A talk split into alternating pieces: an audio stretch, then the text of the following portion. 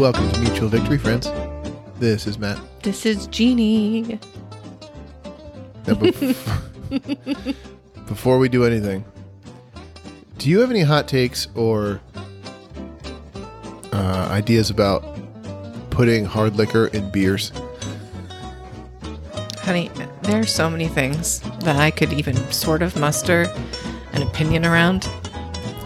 I mean, you don't need opinions or just like ideas, brainstorming, you know, No. like what to mix with what. No, but uh, interestingly, I was just visiting my sister, and I don't have a whole lot of exposure to like television or commercial, like actual television. Okay. And in the hospital, there's television, like Yeah. Oh, okay. actual television. And there was an ad for Orange Jameson. What? Isn't Jameson whiskey? Yeah, like orange flavored. Yeah, I think. I mean, it had to have been Jameson Orange or Jameson. Do you think that's just like Protestant Jameson? that's good? It's just that was really good. if you're if you're if, if you do dirty papist, the Northern Jameson factory produces Jameson Orange.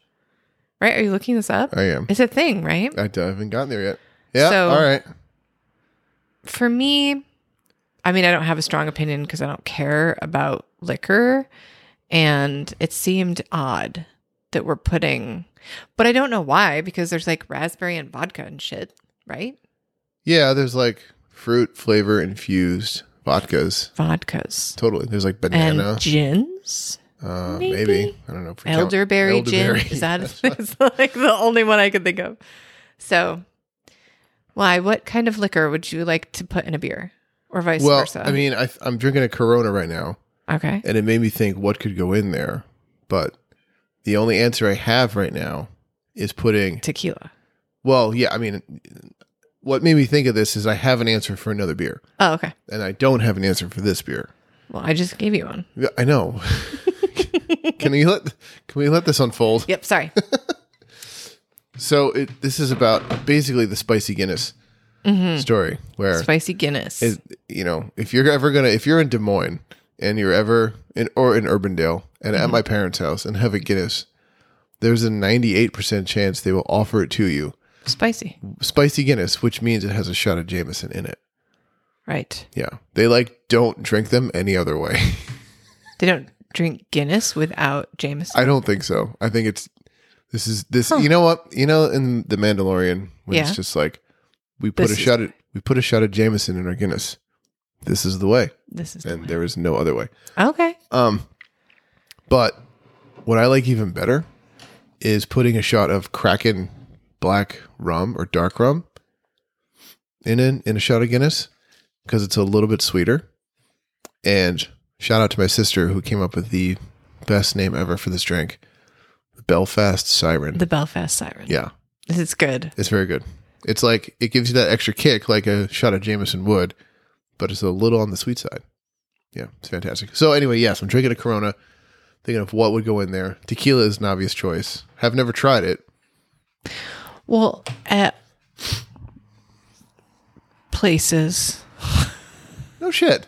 I have, I have a vague memory of seeing a margarita.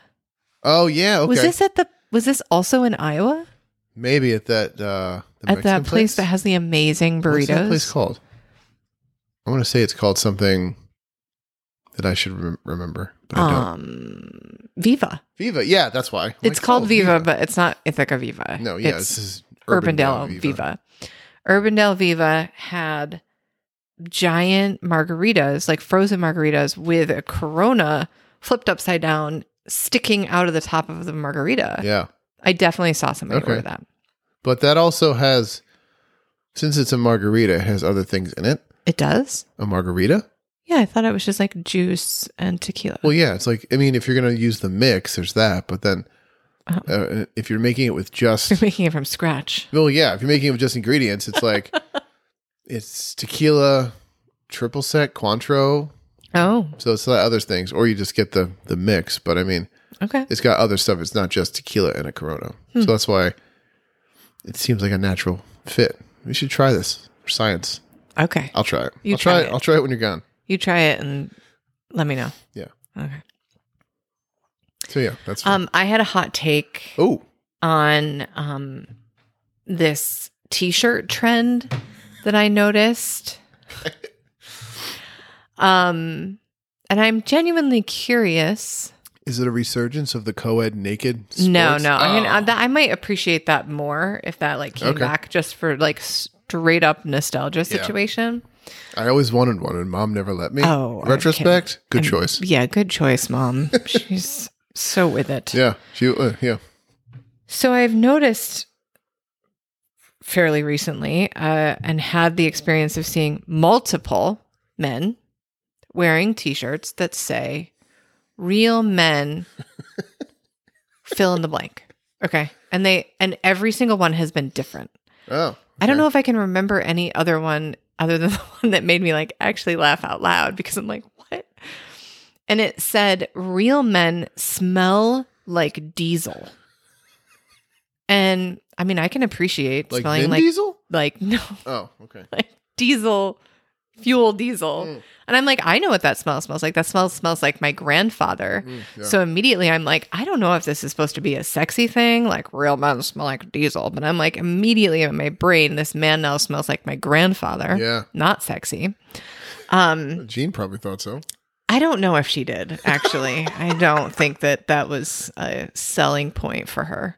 No, I meant just in general, just like not that Diesel was sexy, but his I'm sure Gene thought Ralph was sexy at some point. at some point, but I don't know if he smelled like diesel at that point. I think he was still rocking the like whatever cologne happened in the 1960s. oh my god, wouldn't you love to know I would love was? to know what that was. I would love so much to know. I haven't worn cologne in ten years.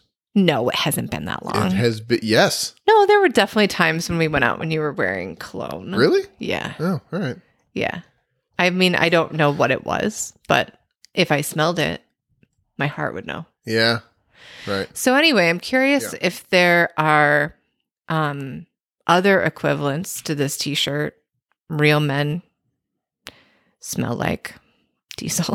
Should we make a series of shirts ourselves I think so. and be like real men? Cite their sources. I'm also concerned like is this a thing? Like do we have to be concerned that like people don't know what real men are like like it's so weird. And I don't think that I've ever seen a sh- shirt that says like real women smell like cupcakes. Like I haven't I haven't seen the like counterpart to mm. this. So I don't know what that would be either. But it's a very strange point Well, to I need mean- to make. It makes me think of a, a point we brought up last week where like every accusation is a confession. and this is just like kind of an extension of that. It's not actually like the shirt isn't it's not really accusing, it's like proclaiming. Right. Okay. You know what I mean? So maybe every proclamation is just an admission of insecurity or it's like weakness. insecurity, right? Yeah. It's like you, um, thou dost protest too much kind of scenario, except reversed. Right. What would what else would a real man smell like? A real man would smell like self-reflection.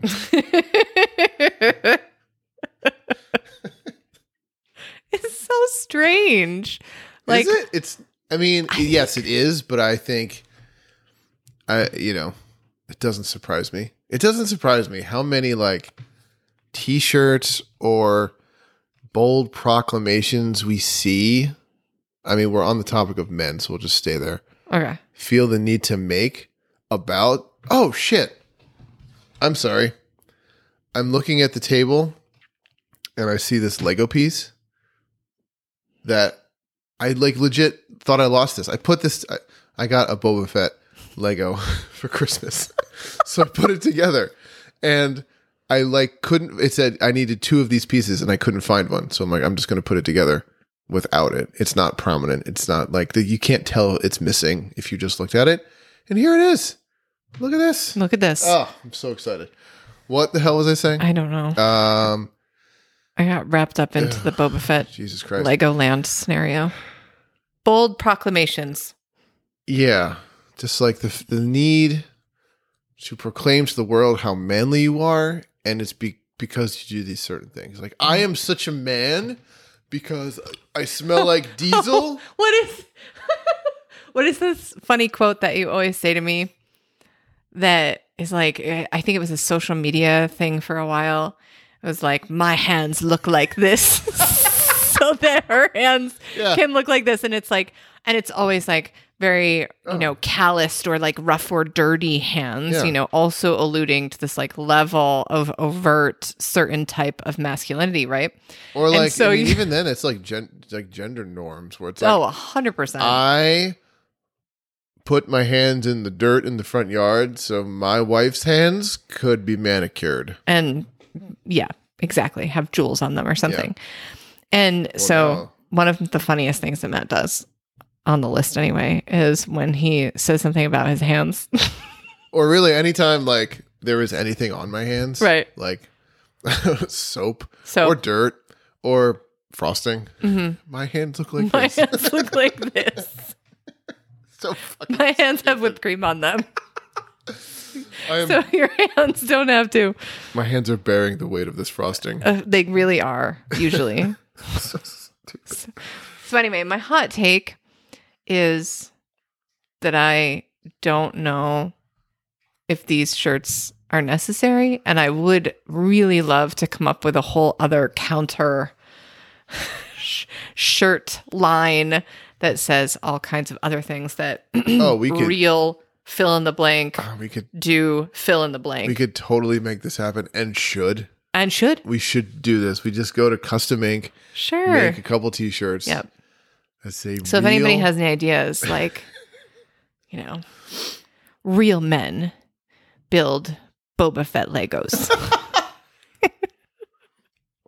real men sing their granddaughters to sleep. Yeah, naps, yeah, yeah, yeah. Which I don't. I don't really sing. I just kind of hum. You just do like throat singing. I do basically ohms. You do. It's just like oh, It's a low vibration Yes. sound. it puts her right. Puts out. her right out. Yeah, Puts her right out. that's All right. So what's our topic today? Oh, I don't know. We got so wrapped up into t-shirts and dirty hands. Topic is movies, sort of. Well, yeah, but more specifically, Very specific. Universe. universe. We've decided to revisit the Kevin Smith universe. The Kevin View Askew universe. Right. Because his production, either company, is called View Askew. Mm-hmm. So all the movies like are connected, take place in the same universe. Mm-hmm. He calls it the View Askew universe. View Askew universe. So we re- revisited not all of them, no. but many, maybe half, maybe more than half. And it kind of falls into the category of like throwback Thursday kind of scenario. Yeah. Because what, well, question: What made us want to watch these other than we both like them? Like, I mean, why- periodically we get on movie binges that are either about the director Mm. or a series or a particular actor. Well, sadly, it's usually or often when an actor passes away, that and happens they were often. like, "Oh, we got to watch these movies." Like I just watched because William Hurt died right. recently. I watched. Did we watch anything with William Hurt? I watched. I mean, we always watch The Village. Yeah, but I watched The Accidental Tourist. And oh, we watched The Big Chill. I can't believe you watched The Accidental Tourist without me. Yeah. I also watched Body Heat. It's William Hurt and Kathleen Turner. Okay. Yeah.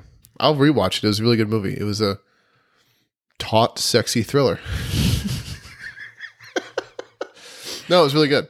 It was like the the body heat was about like basically Kathleen Turner and William Hurt meet and they start having like an affair and they like want to be together, so they plot to kill Kathleen Turner's husband. Wow. Yeah, it's good. Oh, I mean, I guess why I came to these is because they were written and directed by Lawrence Kasdan, who wrote Big Chill. Right. So I think usually, of course, IMDb is up on my phone. Whenever watch we're watching movies. Almost anything. Mhm. I was like, oh, Lawrence Kasdan wrote or, and directed this, this, and this. I'm like, oh, I've heard of all these, never seen them. Get them from the library. I'll put them on the background while I do work. Mm-hmm. Yeah. And in the thread of Throwback Thursday, it's kind of like nostalgic to watch these Kevin Smith movies. I mean, how old were you when Clerks came out? Uh, fourteen. Yeah. Yeah, let me double check. the We were young. yeah, definitely. I mean, I remember seeing Mallrats. I think I was a junior in high school. In the theater. yeah. Yeah. And I remember seeing Clerks in the theater. Wow, look at you. Um You're so cool. in uh at Cinemapolis, I'm pretty sure. Oh wow, it's funny. And um so we'll get on these little kicks where we watch a movie and then it kind of leads us down this like rabbit hole. And um you know, we have in episodes past, particularly recently, we were talking about things like our love story, talking about things like love languages and things like that. And I would say that Kevin Smith had a significant hand in our hooking up. really? Definitely. Oh, it Because can only be because I quoted a movie of his repeatedly. well because we not only did you quote his movies repeatedly, like I knew exactly what you were quoting. And there was definitely a moment of like Mm. did you just know what I was quoting Yeah. because one of our love languages that, you know, we made up um Movie quotes. is movie quotes. So like if we can have if we can have a movie quote conversation where it's like one of us says something and there is a very clear understanding of what that's from and the perfect response because it's the next line in the movie or it just makes sense. Yeah. Then, you know, there's like that extra level of connection and bond. And Nope. we bonded on a lot of movie stuff when we were first hanging out Mhm. and dating and music stuff. Um, and definitely heavier on the movies. There were things like that, you know, at least in other relationships I had been in, they did not care about some Right, certain movies that I really, really loved, like Yeah, there- Mallrats. There was definitely some with like previous relationships because of generational, like you know they'll understand what I'm saying, Yep. but like and appreciate, Yep. but not to the level it's like that someone gets it as well or as much or as likes Yep. it as much as you do. And I felt that with his Wait a second. You were in other relationships before you were with me? hmm. That's weird. It's weird, isn't it? I didn't It's so weird. I didn't know that. No. you sure didn't. um Yeah, and it, it- with his movies, the first I mean, I saw Mallrats first and then I went back and saw Clerks. Mm. And it was one of those times where I'm like, "Oh, he's referencing shit I like." Or he's talking about stuff I'm into.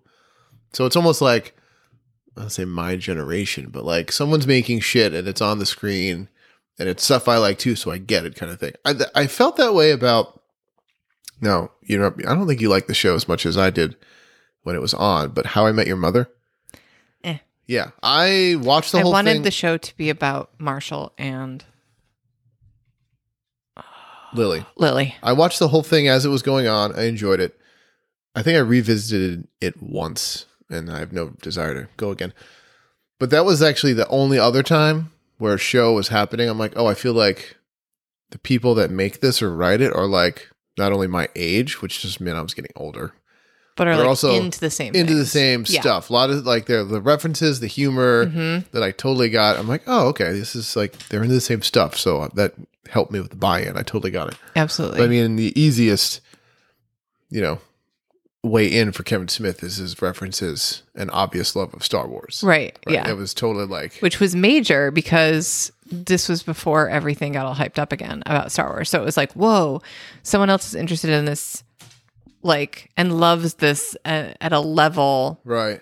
that I've loved this. Yeah. Well, this was like the Star Wars deficit. We're like, yeah. at that point, there were three movies. There were three movies, and uh, they're probably novelization. There were books, but I mean, as far as TV shows and movies, there were the the Orig Tridge. And there were a handful of other things, but not to the level it is now. So Right. it was definitely not as around. So it made, I mean, which one thing probably helped it, which is like it's not around as much. So like when it was around and accessible, it was like yes, but you know, get me, you know, give me more of it, give me more of it. And Yeah. they kind of like pulled back and, you know, it was a little scarcity kind of thing. Yeah, it was, and I think that like particularly the Mallrats dogma, um, and then it, you know is one level. Like I think that our generation had a love for those movies, um, probably more widespread than some of the other ones. And like then the later ones?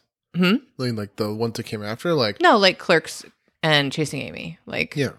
Um, and so I I remember distinctly. I think that actually you had quoted something from Clerks, and I was like, Really? "Did you just quote Clerks?" Oh, wow. Yeah, and I also had the thought, um, you know, one of the one of the sitcom shows that we watched throughout our relationship, we've mentioned before in other podcasts, is Big Bang Theory.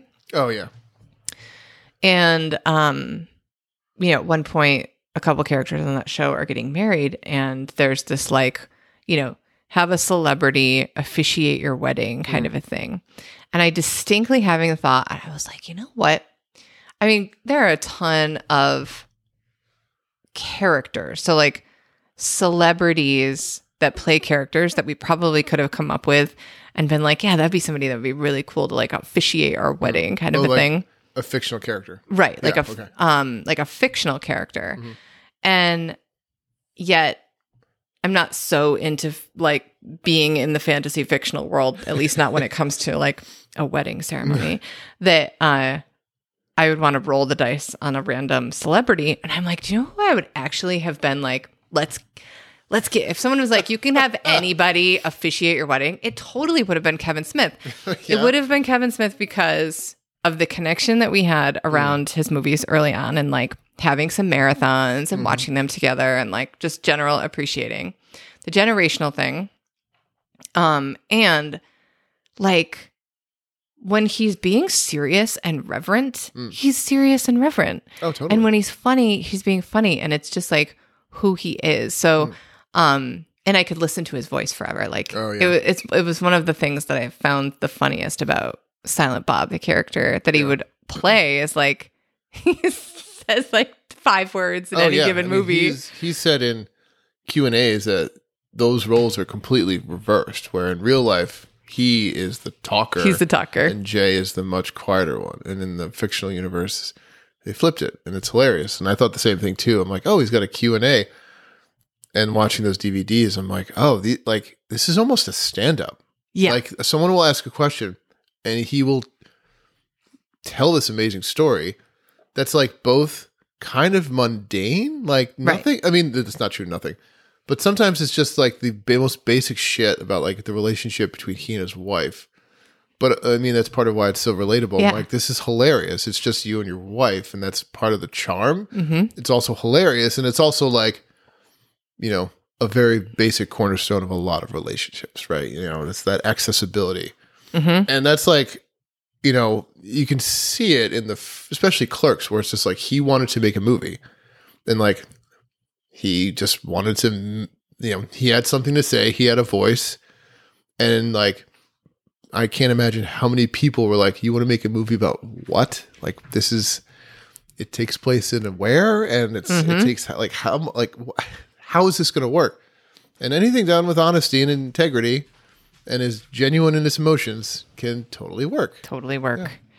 And and you know, that's the thing. Exactly what you were saying about the way that he tells stories and um that it I mean, could you just imagine that kind of part of wedding ceremonies ish where someone says something about the couple. Like Yeah. there's kind of like they came together and there's the blah blah blah. And like could you imagine Kevin Smith telling your love story? Like it it's just he's just so good at it because of a lot of reasons and particularly for me it's like the characters are so relatable and he tells everything in such an honest way and um so i definitely had had that thought when you know we were watching whatever episodes those were of big bang where it was like will wheaton's gonna officiate or it was amy and sheldon's wedding right well Yeah, wheaton's gonna Will was going to, officiate right. and then um Then Mark Hamill. ultimately Mark Hamill officiates and uh and it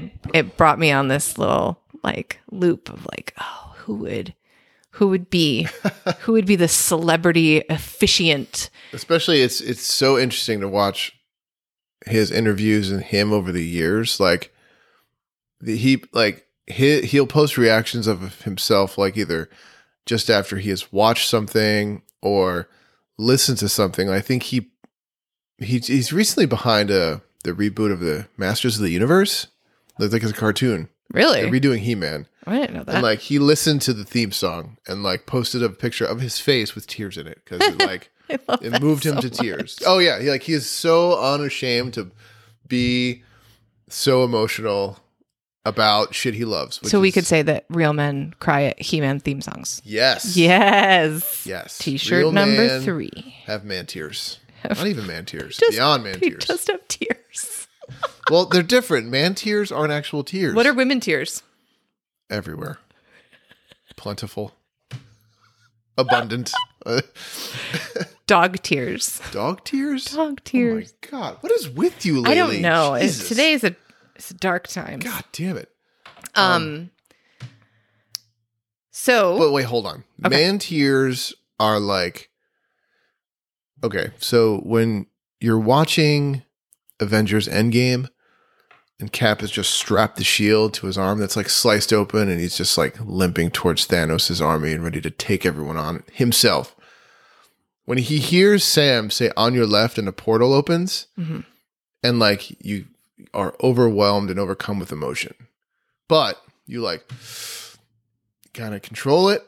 You get chills. Maybe your eyes well up a little bit, okay.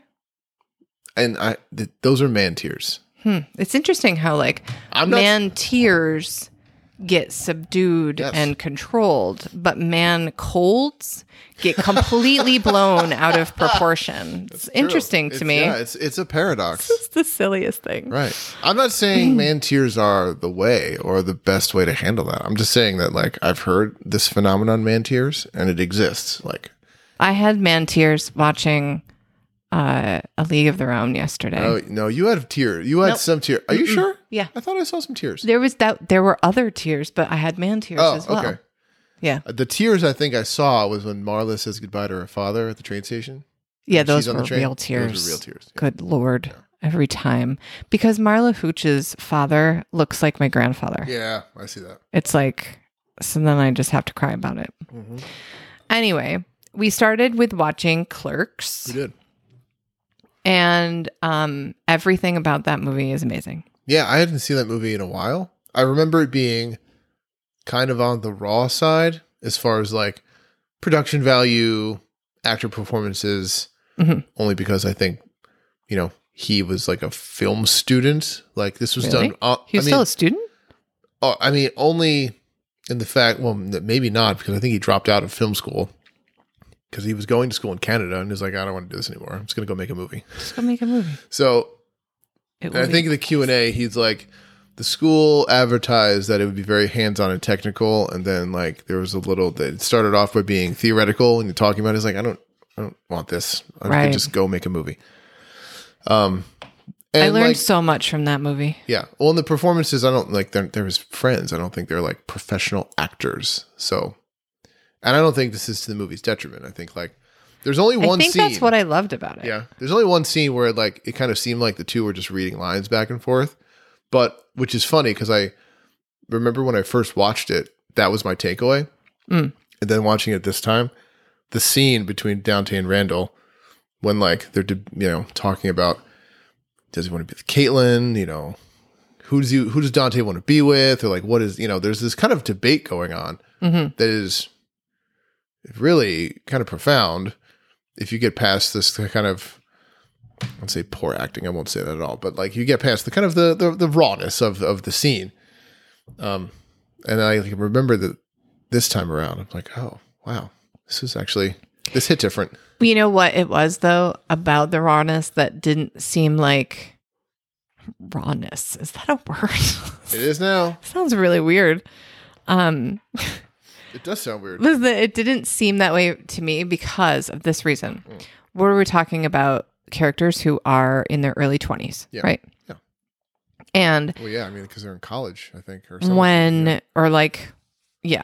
Yeah. or like the girlfriend wants him to be in college or Mhm. something and when i have witnessed in my life two adolescent men Mm. Having conversations particularly conversations around like where one of them has a strong opinion and the other one has an opposing opinion or a confused opinion what makes that scene i think sound seem raw is how quickly they Mm. respond to each other Yeah. like it's rapid fire dialogue right and in a more like polished acting scene there would be like pauses, Pauses for like things to land and then yeah. the rebuttal to happen but that's not how adolescent men would be trying to convince each other of something. That's like they would be talking over one another and like ready to pounce. They're not actively listening to shit. They're just like waiting for a, a break in a breath pattern Mm. to jump in and be like, no, you're dumb. You know, like this is actually what you need to be doing. So I think that that's why I liked it because Mm. it didn't seem like these were polished conversations. Yeah. It oh, it's seemed so funny you say that because Yeah. like being an adolescent male at one point, I like that part of that scene. I never would have picked up on. interesting. Interesting. Hmm. Good take. So we started, and I realized how many things I learned from the Clerks movie as a 13, maybe 14 year old. Well, if you saw Child. if you saw it in the theater and I was, it came out. I was probably fourteen. You might have been thirteen. When did it come out? Nineteen ninety four. Oh, shit. Yeah, It was definitely 13, yeah, unless it was later on in the year. yeah. I mean, you were 13, 14. No Mm-hmm. older than fifteen. Yeah. especially if you saw it in the theater. Yeah. And I realized also at that time that my best friend was, there wasn't a whole lot of supervision, just for all you listeners out there. There was no There was supervision. a supervision. Every story you tell me, I'm like, where the hell were your parents? parents. Um, my best friend, her boyfriend at the time was in his early 20s. Like Jesus Christ. she was 14, he was like 20. I know. This is terrible, right? I'm not going to use any I names in mean- this story. Yeah, it's terrible. And um and I can't remember if he worked there or if his friends worked there, but they worked at the local Kinko's, which is like Oh, wow. a copy center, right? Was a copy. center. Was a copy center. This is a college town. Copy center would be open like I think Kinko's was like honestly 24 hours a day. It was Mm. Good something Lord. insane like that.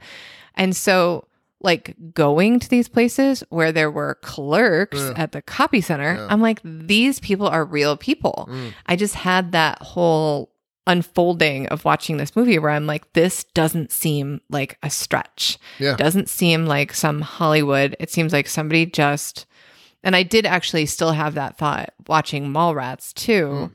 with the cars that people are driving and the houses, the driveways that they're pulling Yeah. out of. Like, I don't know when there was this big switch to.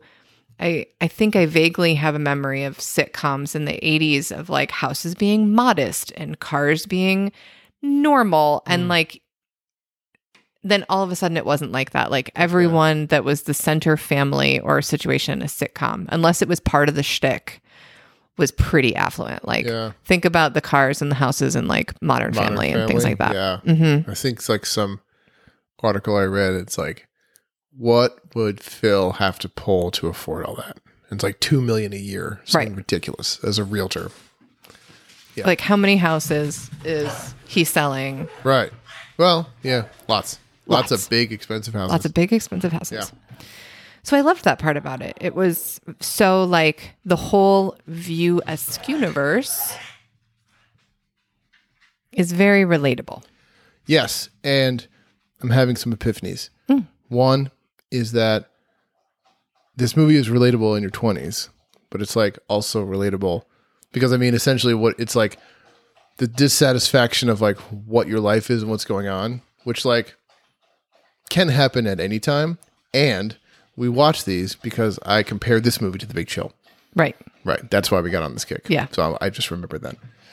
Um, but that's why he made, like, he made a second one, like Clerks 2, 20 years? Mm-hmm. No, 10 years, 11 years after it, because it was like 2005 or 6. Okay. So it's like 11 or 12. And it's like Clerks was where I'm at in my 20s. Clerks 2 is like where I am in my 30s. And it's like different stages of life. And like some shit doesn't change. We're like, there's the potential for dissatisfaction with any part of your life. Yep. If you decide to take any action or do anything about it, you could change that. Like that, Yes. that's it's true for any time. So like you can, that's you know, good art is applicable for any and all times. I won't say it's timeless, but you know, it's like this. This could apply It's to universal. many times in your life, right? Very universal. Yeah. What do you think of all of the View Askew Universe movies? Which one do you quote the most? Oh, easily Mallrats, probably.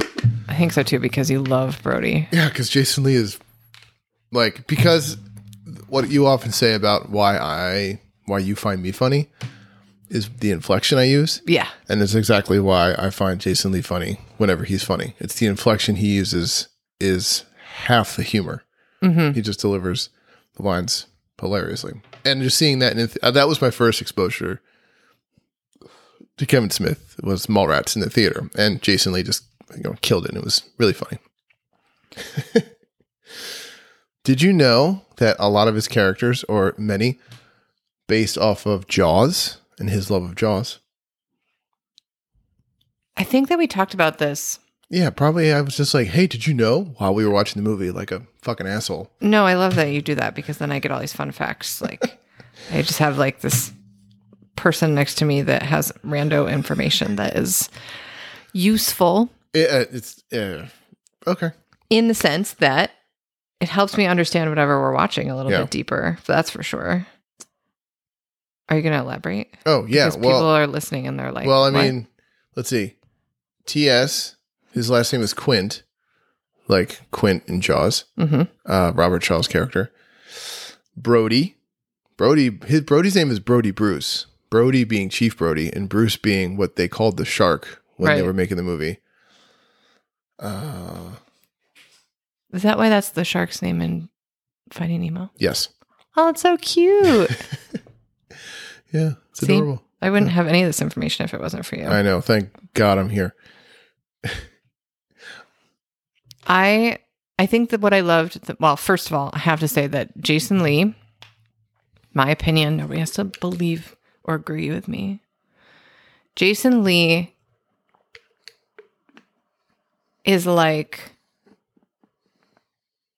our generation's Ryan Reynolds, but better. Oh, that's a good take.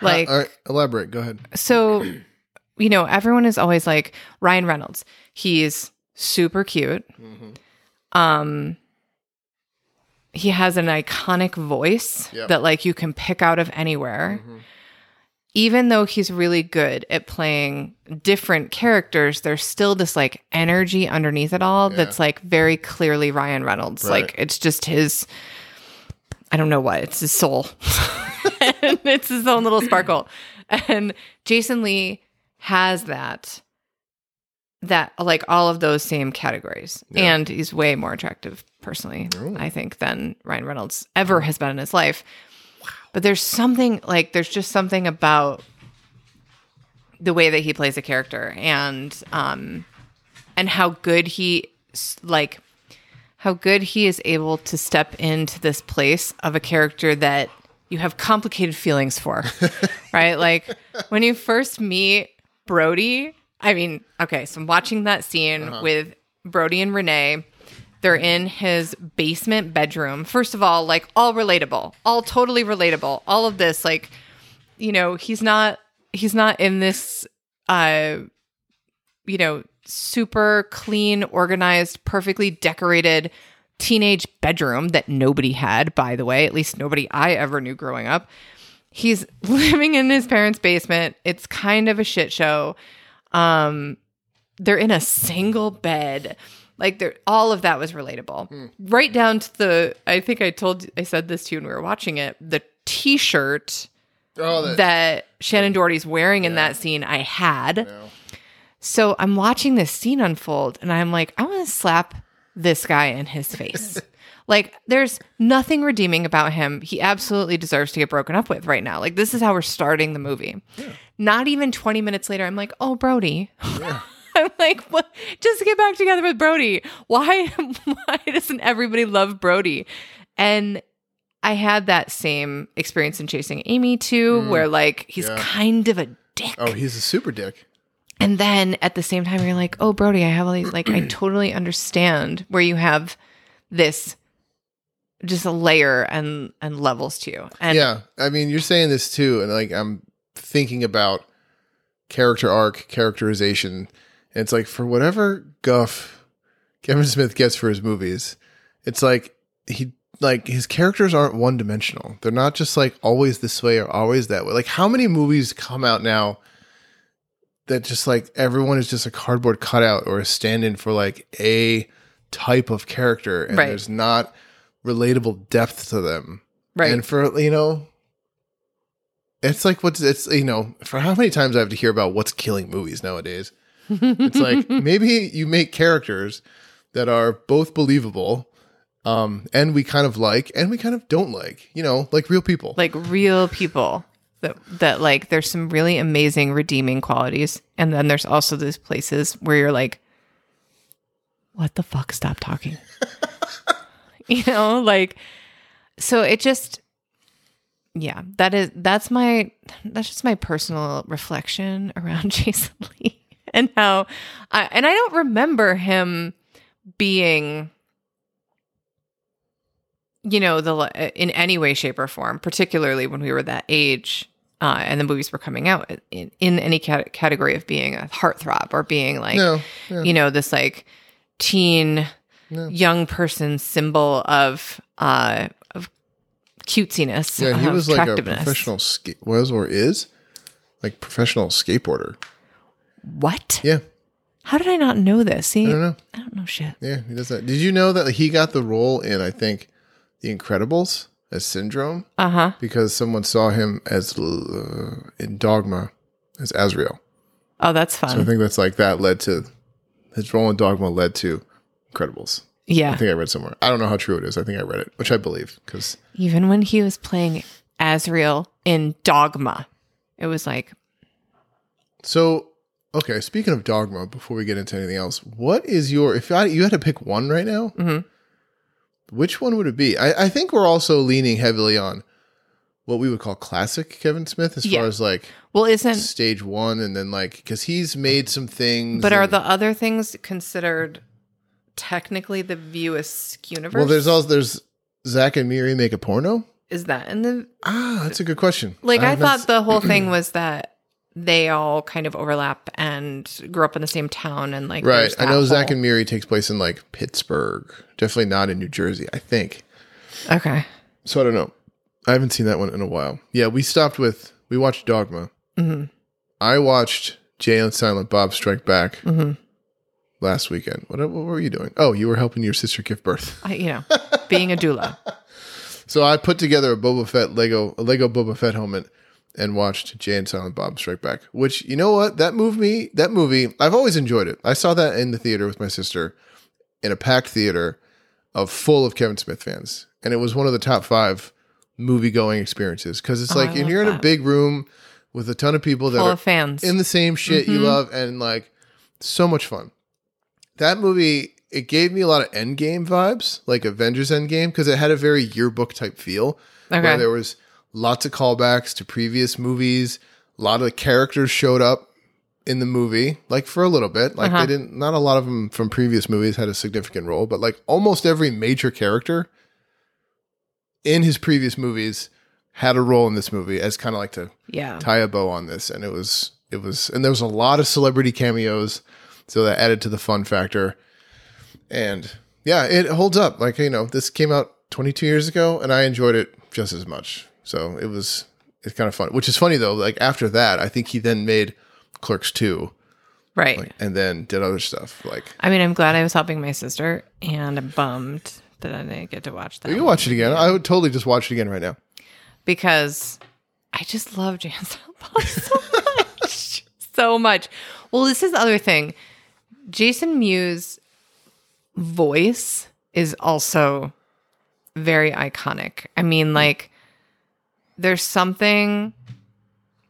I don't even know. I don't know what it is. I, it might just be pure nostalgia, like coursing through my veins. When I hear his voice, when we've listened to like the podcast and Right, things like that, yeah. I'm just like, I love him. I hope that he is doing well. Well, Like, I- just I mean- so invested emotionally in. I know he has a child. He has a daughter, I think. And I think, I mean, Kevin Smith does like a handful of podcasts. Yeah. You know, he does Smodcast, which he's done for, I don't even know Do how many. still do the Batman one? Fat Man on Batman? Um, this is terrible. I don't know exactly, but I know the one he did with Jason Mewes where it was, the intention was to be a weekly check in conversation with Mewes. So make like, sure he was okay. Yeah, or like okay and clean because he was going to rehab. So it was like a weekly accountability, like, hey, how's my friend doing? Let's keep tabs. Let's make Right. sure you're okay, kind of thing, which is amazing. Um, yeah, props to Jason Mewes for like, like, if you watch Clerks and then watch like Jay and Silent Bob Strike Back, like he's got a, he's in that movie a lot. Like he's got a not only like Well, he was in Dogma a lot.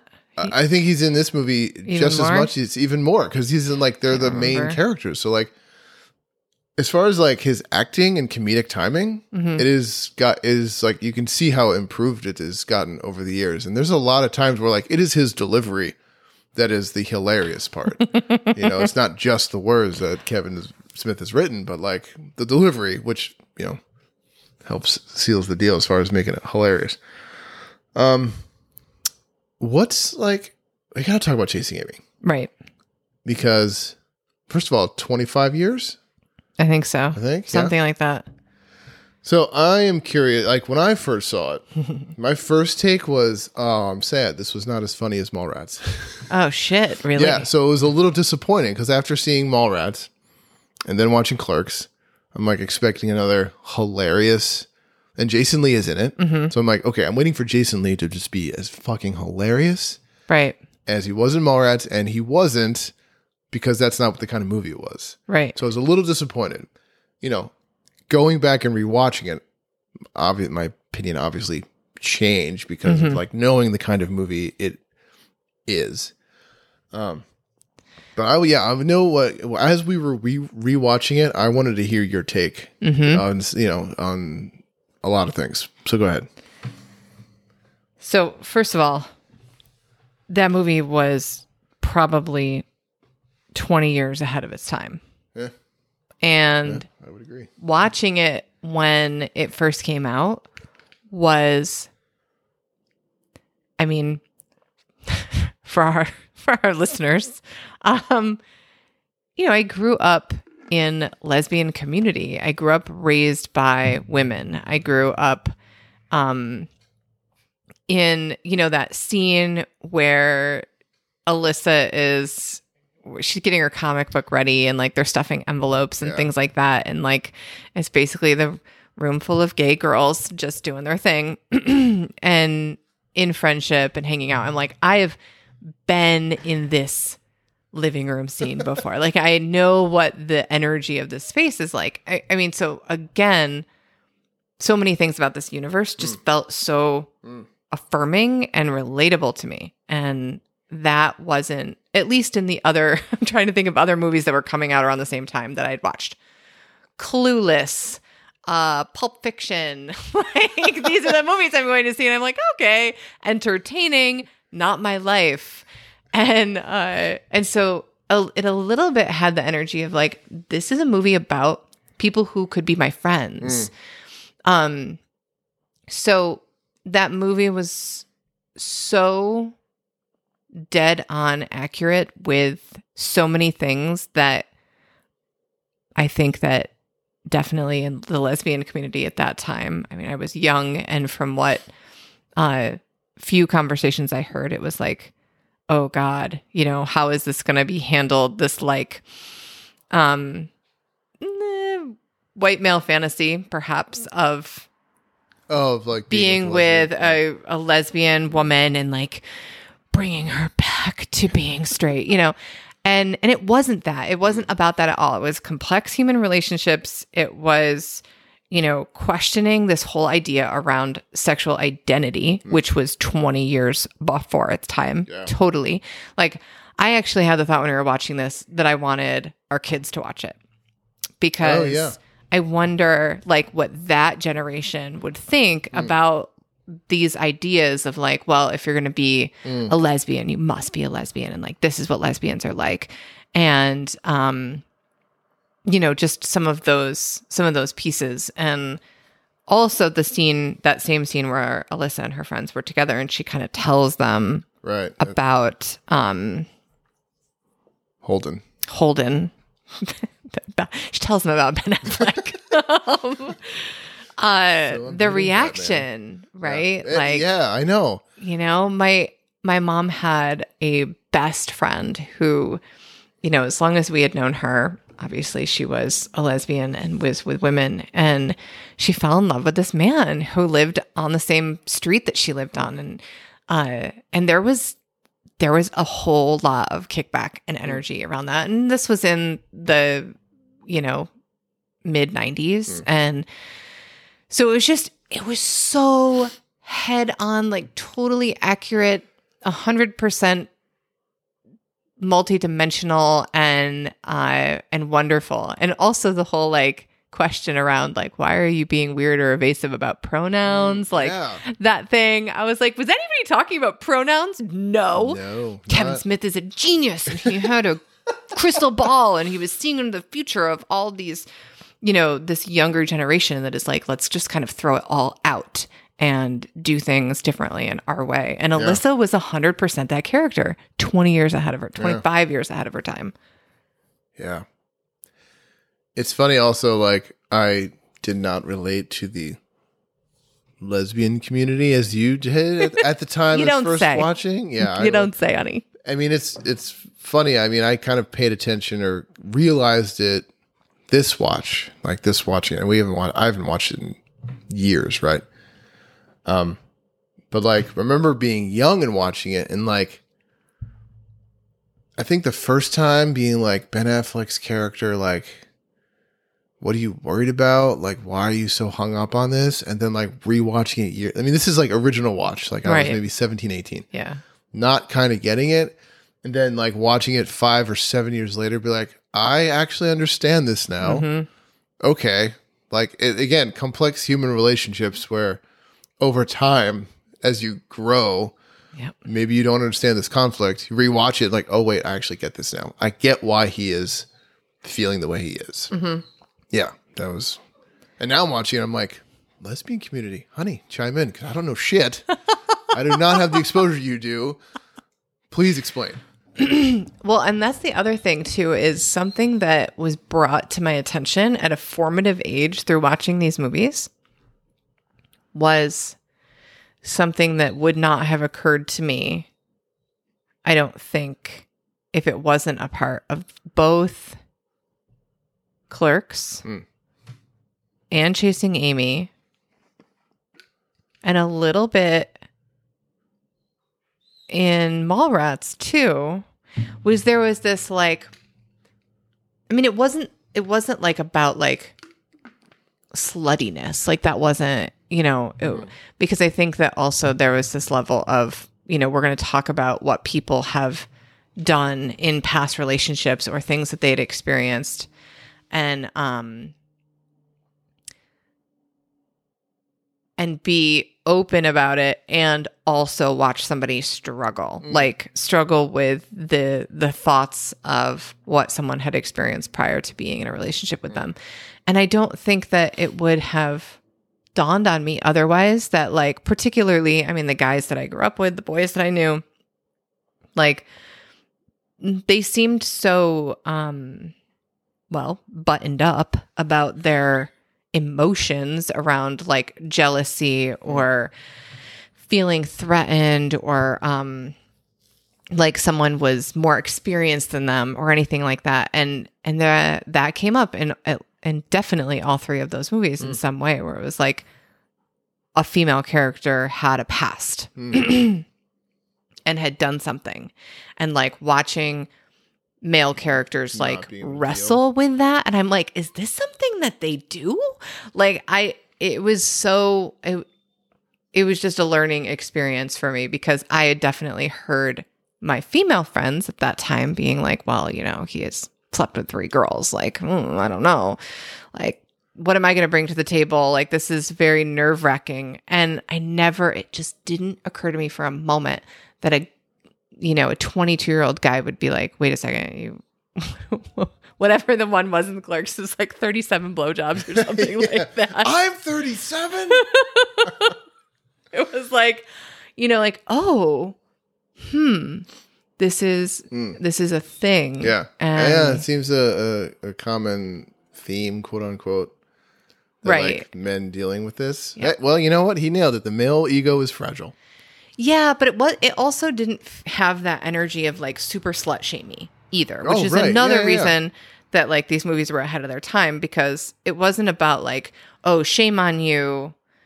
You know, the actress who played Alyssa Joey Lauren Adams. when she was in Mallrats, there was like, Yeah. you know, the whole thing about I would I would be with TS if I could have been with TS, Mm. and the girl's like, didn't you cheat on him like three times? And she's like, whatever, you know, like sure I did, capricious you. And uh, so but it didn't feel slut shamey. It felt like,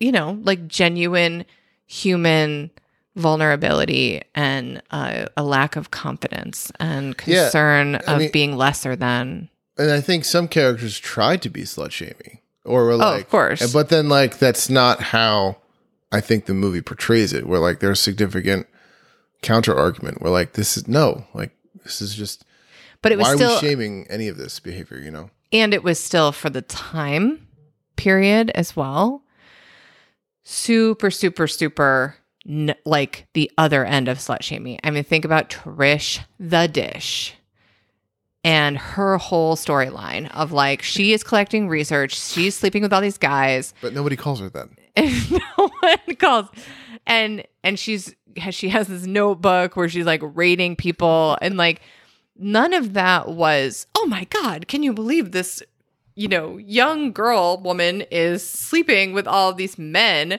it was just like mm-hmm yep borgasm like oh my god it, it just was like T.S. was a little taken aback by it a little bit. Right? well ts is wound for sound though like he was like so he was a little on edge through most of on edge about everything. And he was like a little baby deer in a lot of ways. Baby deer that could have produced a diamond if you shoved a lump of coal up his butt. For real. For real. And just those kind of storylines and characters, I think were actually like, again, we're thinking about the mid 90s. This is sexual empowerment Mm. that still was not happening around female characters at that time. Yeah. At least not that I can think of. Not to the level it is today in any sort of media, whether it's like movies or TV. I mean, Right. not mass media, you know. Um, ahead of his time. Ahead of his time. Also, see, it's funny. Like your experience with Chasing Amy is where I land with Dogma, being like the Catholic Right. and like coming to terms with like the religion. It's funny. Kevin Smith makes Dogma to like come to terms and deal with being Catholic, whereas like when I, you know, my reaction is like I want to do research. I want to know what Christianity was exactly like the 100 years after Christ was alive. You know what I mean? It's like, what was his, what did he actually say? What was the actual thing? Like, I don't give a shit what anyone's saying for, or like, you know, 1400 years later. Right. Like, what was it actually? Like, that's like, that's my kind of like, how do I come to terms with the establishment? It's like, mm-hmm. you know, the, the, you you know, I can't make a movie. I'm not going to make a movie that kind of crit- that criticizes or like debates. It. I'm like, I want to know. Give me. I want to get down to the bottom of this, and that's kind of like where I land. And even then, like the movie talks about like Jesus being black, Right. you know, which is like, and maybe it's just the prevalence of social media where it's just like Jesus does not look like Obi Wan Kenobi in Attack of the Clones. Right. Like he is not white. He doesn't have a light blonde, dirty blonde hair. He's going to look like someone that was in the Middle East. Yes. Yeah. That movie inspired me to read the Bible. Uh, I mean, I'm literally speechless. read it like, you know, check it out. Like, huh? sh- This is well, check this I was out. like, you know, well, because there's the part in the be- like the very beginning. do I? Yeah, I do. Yeah. No. There's the part in the very beginning that's like, this is a work of fiction, blah blah blah. Do you oh, know what the I'm talking? movie. I thought you meant the Bible. No, no, It's no, the no, part no. of the beginning of the Bible. Like, oh, I, they- I mean, I don't even part. think I could still start a sentence like that. I just, I Okay. have to ask you every year on Easter to fill in some serious blanks for me. Yep. Again and again. every year.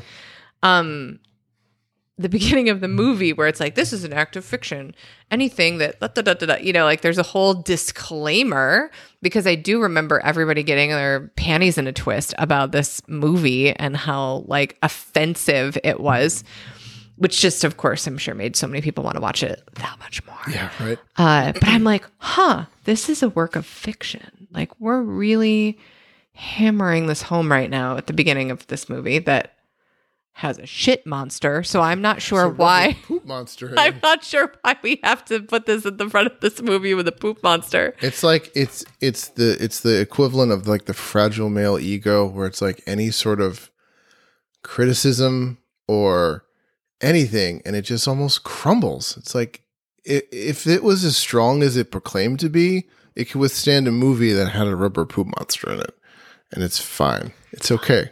It's fine. It's okay. But yeah, It's a I, shit demon, there's a shit demon. right? Yeah. Yeah, yeah. Um so I so I watched it and I got curious because of that and I was like I wonder how much of this is in the Bible. Of what? of which part, honey? Any part. I was just there was a lot of questions. I mean, I think that what I first got curious about were the different types of angels for some reason.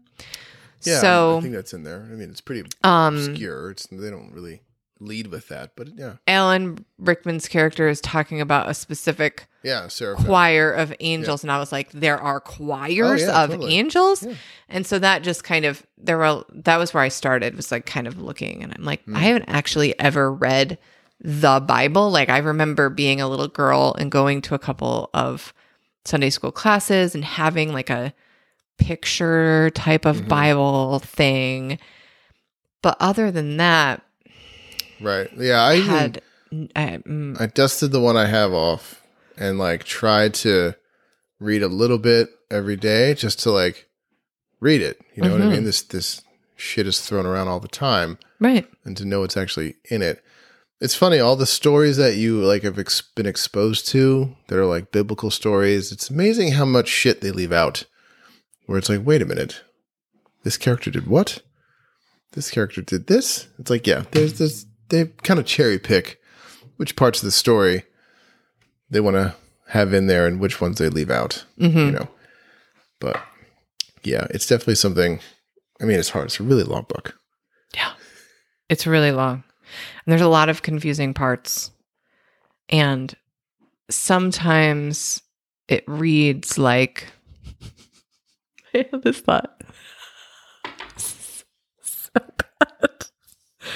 Um you know how sometimes when um you know you're watching something you can get like a transcript of that thing that you're watching or Unfortunately, Well, I know no. exactly what you're talking about. but remember the other day I was we were trying to find a specific Saved by the Bell episode from mm. the new Saved by the Bell and a transcript came in handy because I found a transcript of season 1 Yeah, or season 2 We were able to find what we needed. Exactly. So, you know, transcripts. Sometimes the Bible reads like a transcript. It's like, is someone just talking and every single thing that is being said is just kind of recorded down without any editing around? Is this Oh. readable? It's kind of the exact opposite. This book has been like translated and retranslated and translated from a dead language to edited to re-edited I think to that edited. you're like, saying translated, but you're meaning mansplained. you translated like and uh, a king or queen or king wants a copy, so they have a translation committed or uh, commissioned, and they write this but leave stuff out. Oh, it's it's it is just it's been translated and re-edited a lot. What are you doing? Yeah, I'm making sure that we're touching on all the bases here. Any bases that we missed? Hit me with your next base. What do you got? We can edit this part out too, so it's no big deal. Um well, I mentioned the fact that it's relatable um with houses, cars, clothes, like the View Askew universe at, at like As as bigger like socioeconomically, yeah, just like it didn't it didn't look like sets to me or Hmm. like a perfect setup. And so and maybe you know this because you've watched a lot of the interviews that Kevin Smith has done. like his uh, evening with. Yeah. Yeah. Um you know, like if he was inviting his friends to come and plan things, were they also like, okay, like whose bedroom can we film this thing in? Whose house will be empty to do, you know, X, Y, and Z? I mean, I'll, uh, with Clerks, it was just a shot at the store he was working at when the store was closed because that's when it was empty. So like Which he'd work in there, Wild. they close it, and then they would shoot all night. I think. Mhm. Uh, any other movie after that had like a studio and a decent budget, except for Chasing Amy, which I think had a minuscule budget, but it was still like studio financed. Mhm. So I don't know if they like had access to like location scouts and they could like find places. So like I don't know how much he had to go find locations after Clerks. Well, it was just perfect, regardless. Like right down to um the 90s tasticness of Brandi Svenning's father's bedroom. Yeah, like- that looks like it was shot in a house. totally. Totally. um and and again just circling back to like I do think that these movies in particular and a love and appreciation of Kevin Smith is, you know, responsible for the two of us getting together. Yeah, and that and like there's this whole View Askew universe, and especially the movies that we've watched and liked, which are like the first half of his career. Mm-hmm. Like he has, you know, he's made other films and had some significant hurdles to overcome and doing making movies and you know lots of other crap he's Making deal with. movies the way that he wants to. Yeah, and just you know shit he's had to deal with. Um, but the podcasts are like, I mean, he's got like five, I mean, a handful of podcasts that he does regularly. Um, the evening withs, which like Mm. the Q and A's, which he goes all over the country and does Q and A's. Like he'll talk about a shit. We need to go to one of those. We should figure that out. I can't believe we haven't figured that. I guess I We're- assumed he wasn't doing them anymore. I think he is. We're we're pretty busy people. No, We're not that busy. Are you serious? okay, uh, let me just say yes, we are, and yes, we can. if figure- we have time to figure out going to a Tool concert, we have time. Yeah, we can figure it out, but we're also busy. Anywho, before we wrap this up, one thing I do have to say is that not only his willingness to like be sappy about moving like movie moments, music uh, that he enjoys. Like he was like the scene I mentioned before about Endgame when Sam is like on your left. Like I, I don't know if I was on TikTok or something, but he's like talking about that and like getting choked up. Yeah. I'm like, I totally get that because I like can't watch that without getting chills. hmm And then I scrolling through TikTok and saw the voice, the actor that does the voice of Optimus Prime I know. on stage talk about how he found the voice. And he's like, he didn't find it yet. He had, you know, he has the script, but he hasn't found the voice yet. And he's about to record it. And then he says, Larry, who I don't know who it is, he's like, if you're going to be a leader, you have to be strong enough to be gentle. And he took that and he just like, my name is Optimus Prime. I'm getting chills just thinking about Oh it. my oh, I can't. I can't watch it too much because I'll probably, I won't even get man tears. They may just be full full on yeah. flowing. Like if God wanted to tell me to do something, Mhm. God would appear and sound like Optimus Prime. Like Optimus Prime. Yeah. Okay. that would be the easiest way. So I have a question Um, yeah. to uh close this out? I do have one more thing Oh, that Kevin Smith should be known for.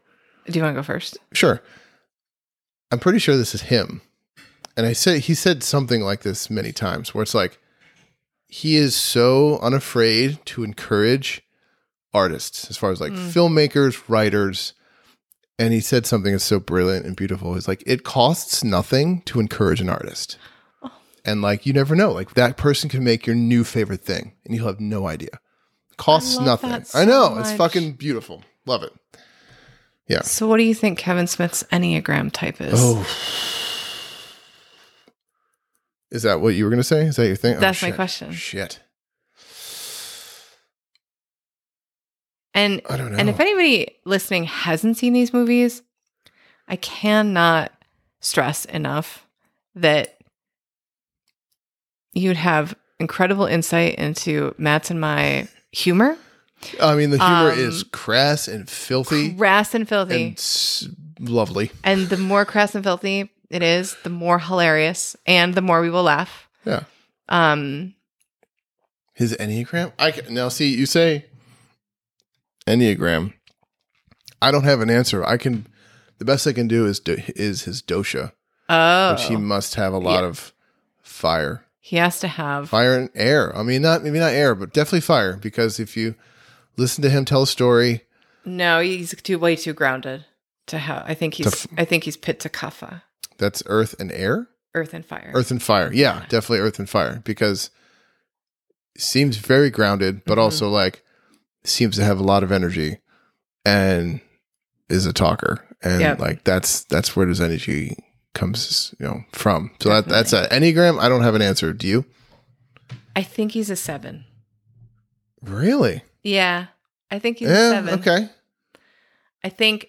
Well, and what solidified it, you know, I was kind of swirling it around, and then you said you just said that quote about Mm. like being encouraging to other people because sevens rarely have like a competition like Mm. bone in them Yeah. of like you know having to be the best or having Yeah. to be the only or having to be the special like they don't have to be that they Mm. can be the great like encourager cheerleader adventurer like buddy friend to Mhm. all and i think that that um i think i think he's seven, seven. and i don't know if he would be a seven with a six wing or an eight wing um you know my guess Maybe is an eight wing? probably eight. Well, I would say A wing only because his like leadership Well, that I think I was just gonna say I don't think he likes a lot of improv with his script. oh I think he, he's very like he wants the actors to read what he has written. Well that's because his writing is fucking brilliant and so everyone needs to just do what it says Get follow on. the simple instructions What is a so? Where does the seven go in growth? what Oh, that would make sense. is that true That would be like stick to the script. Yeah, Um, I think, or maybe not, because you go to seven in growth. Yeah. Maybe they go to five. Hmm. I think they go to five, okay. and that would make sense too because of like fives have that like great researcher and body of knowledge and and uh, I can imagine his brain just must have so many files of brilliant information because of all the references and like Yeah. like such a good memory too Yeah. to be able to recall like yeah and I use that in this thing that I'm doing and it will Yeah. you know, I'm just yeah, Yeah. amazing so Well, if you like profound, filthy movies, we have oh several god we can recommend. filthy mo- let's not call them filthy movies okay let's we gotta come up with something else um they are uh amazing and a little inappropriate Oh, so inappropriate, so wildly inappropriate but but, that, but And it's in the best way. Right. Uh, and the writing is fantastic and it's very relatable. And if you are anywhere near Matt's or my age Forty-two and forty-one, respectively. and you have not seen these movies, oh, then they're worth a rent. they're a level of like homecoming that Yeah. I think uh, Yeah. you'll appreciate. Similar to how probably our parents would feel about the big chill. Oh, bring it right home. Big Bringing Show. it right home. Nice. Well done. Way to wrap it on a way to wrap it up with a bow, honey. Good Look job. Look at that. You, were so- you couldn't have planned that any better. This is Matt. This is Jeannie. Thanks, everyone.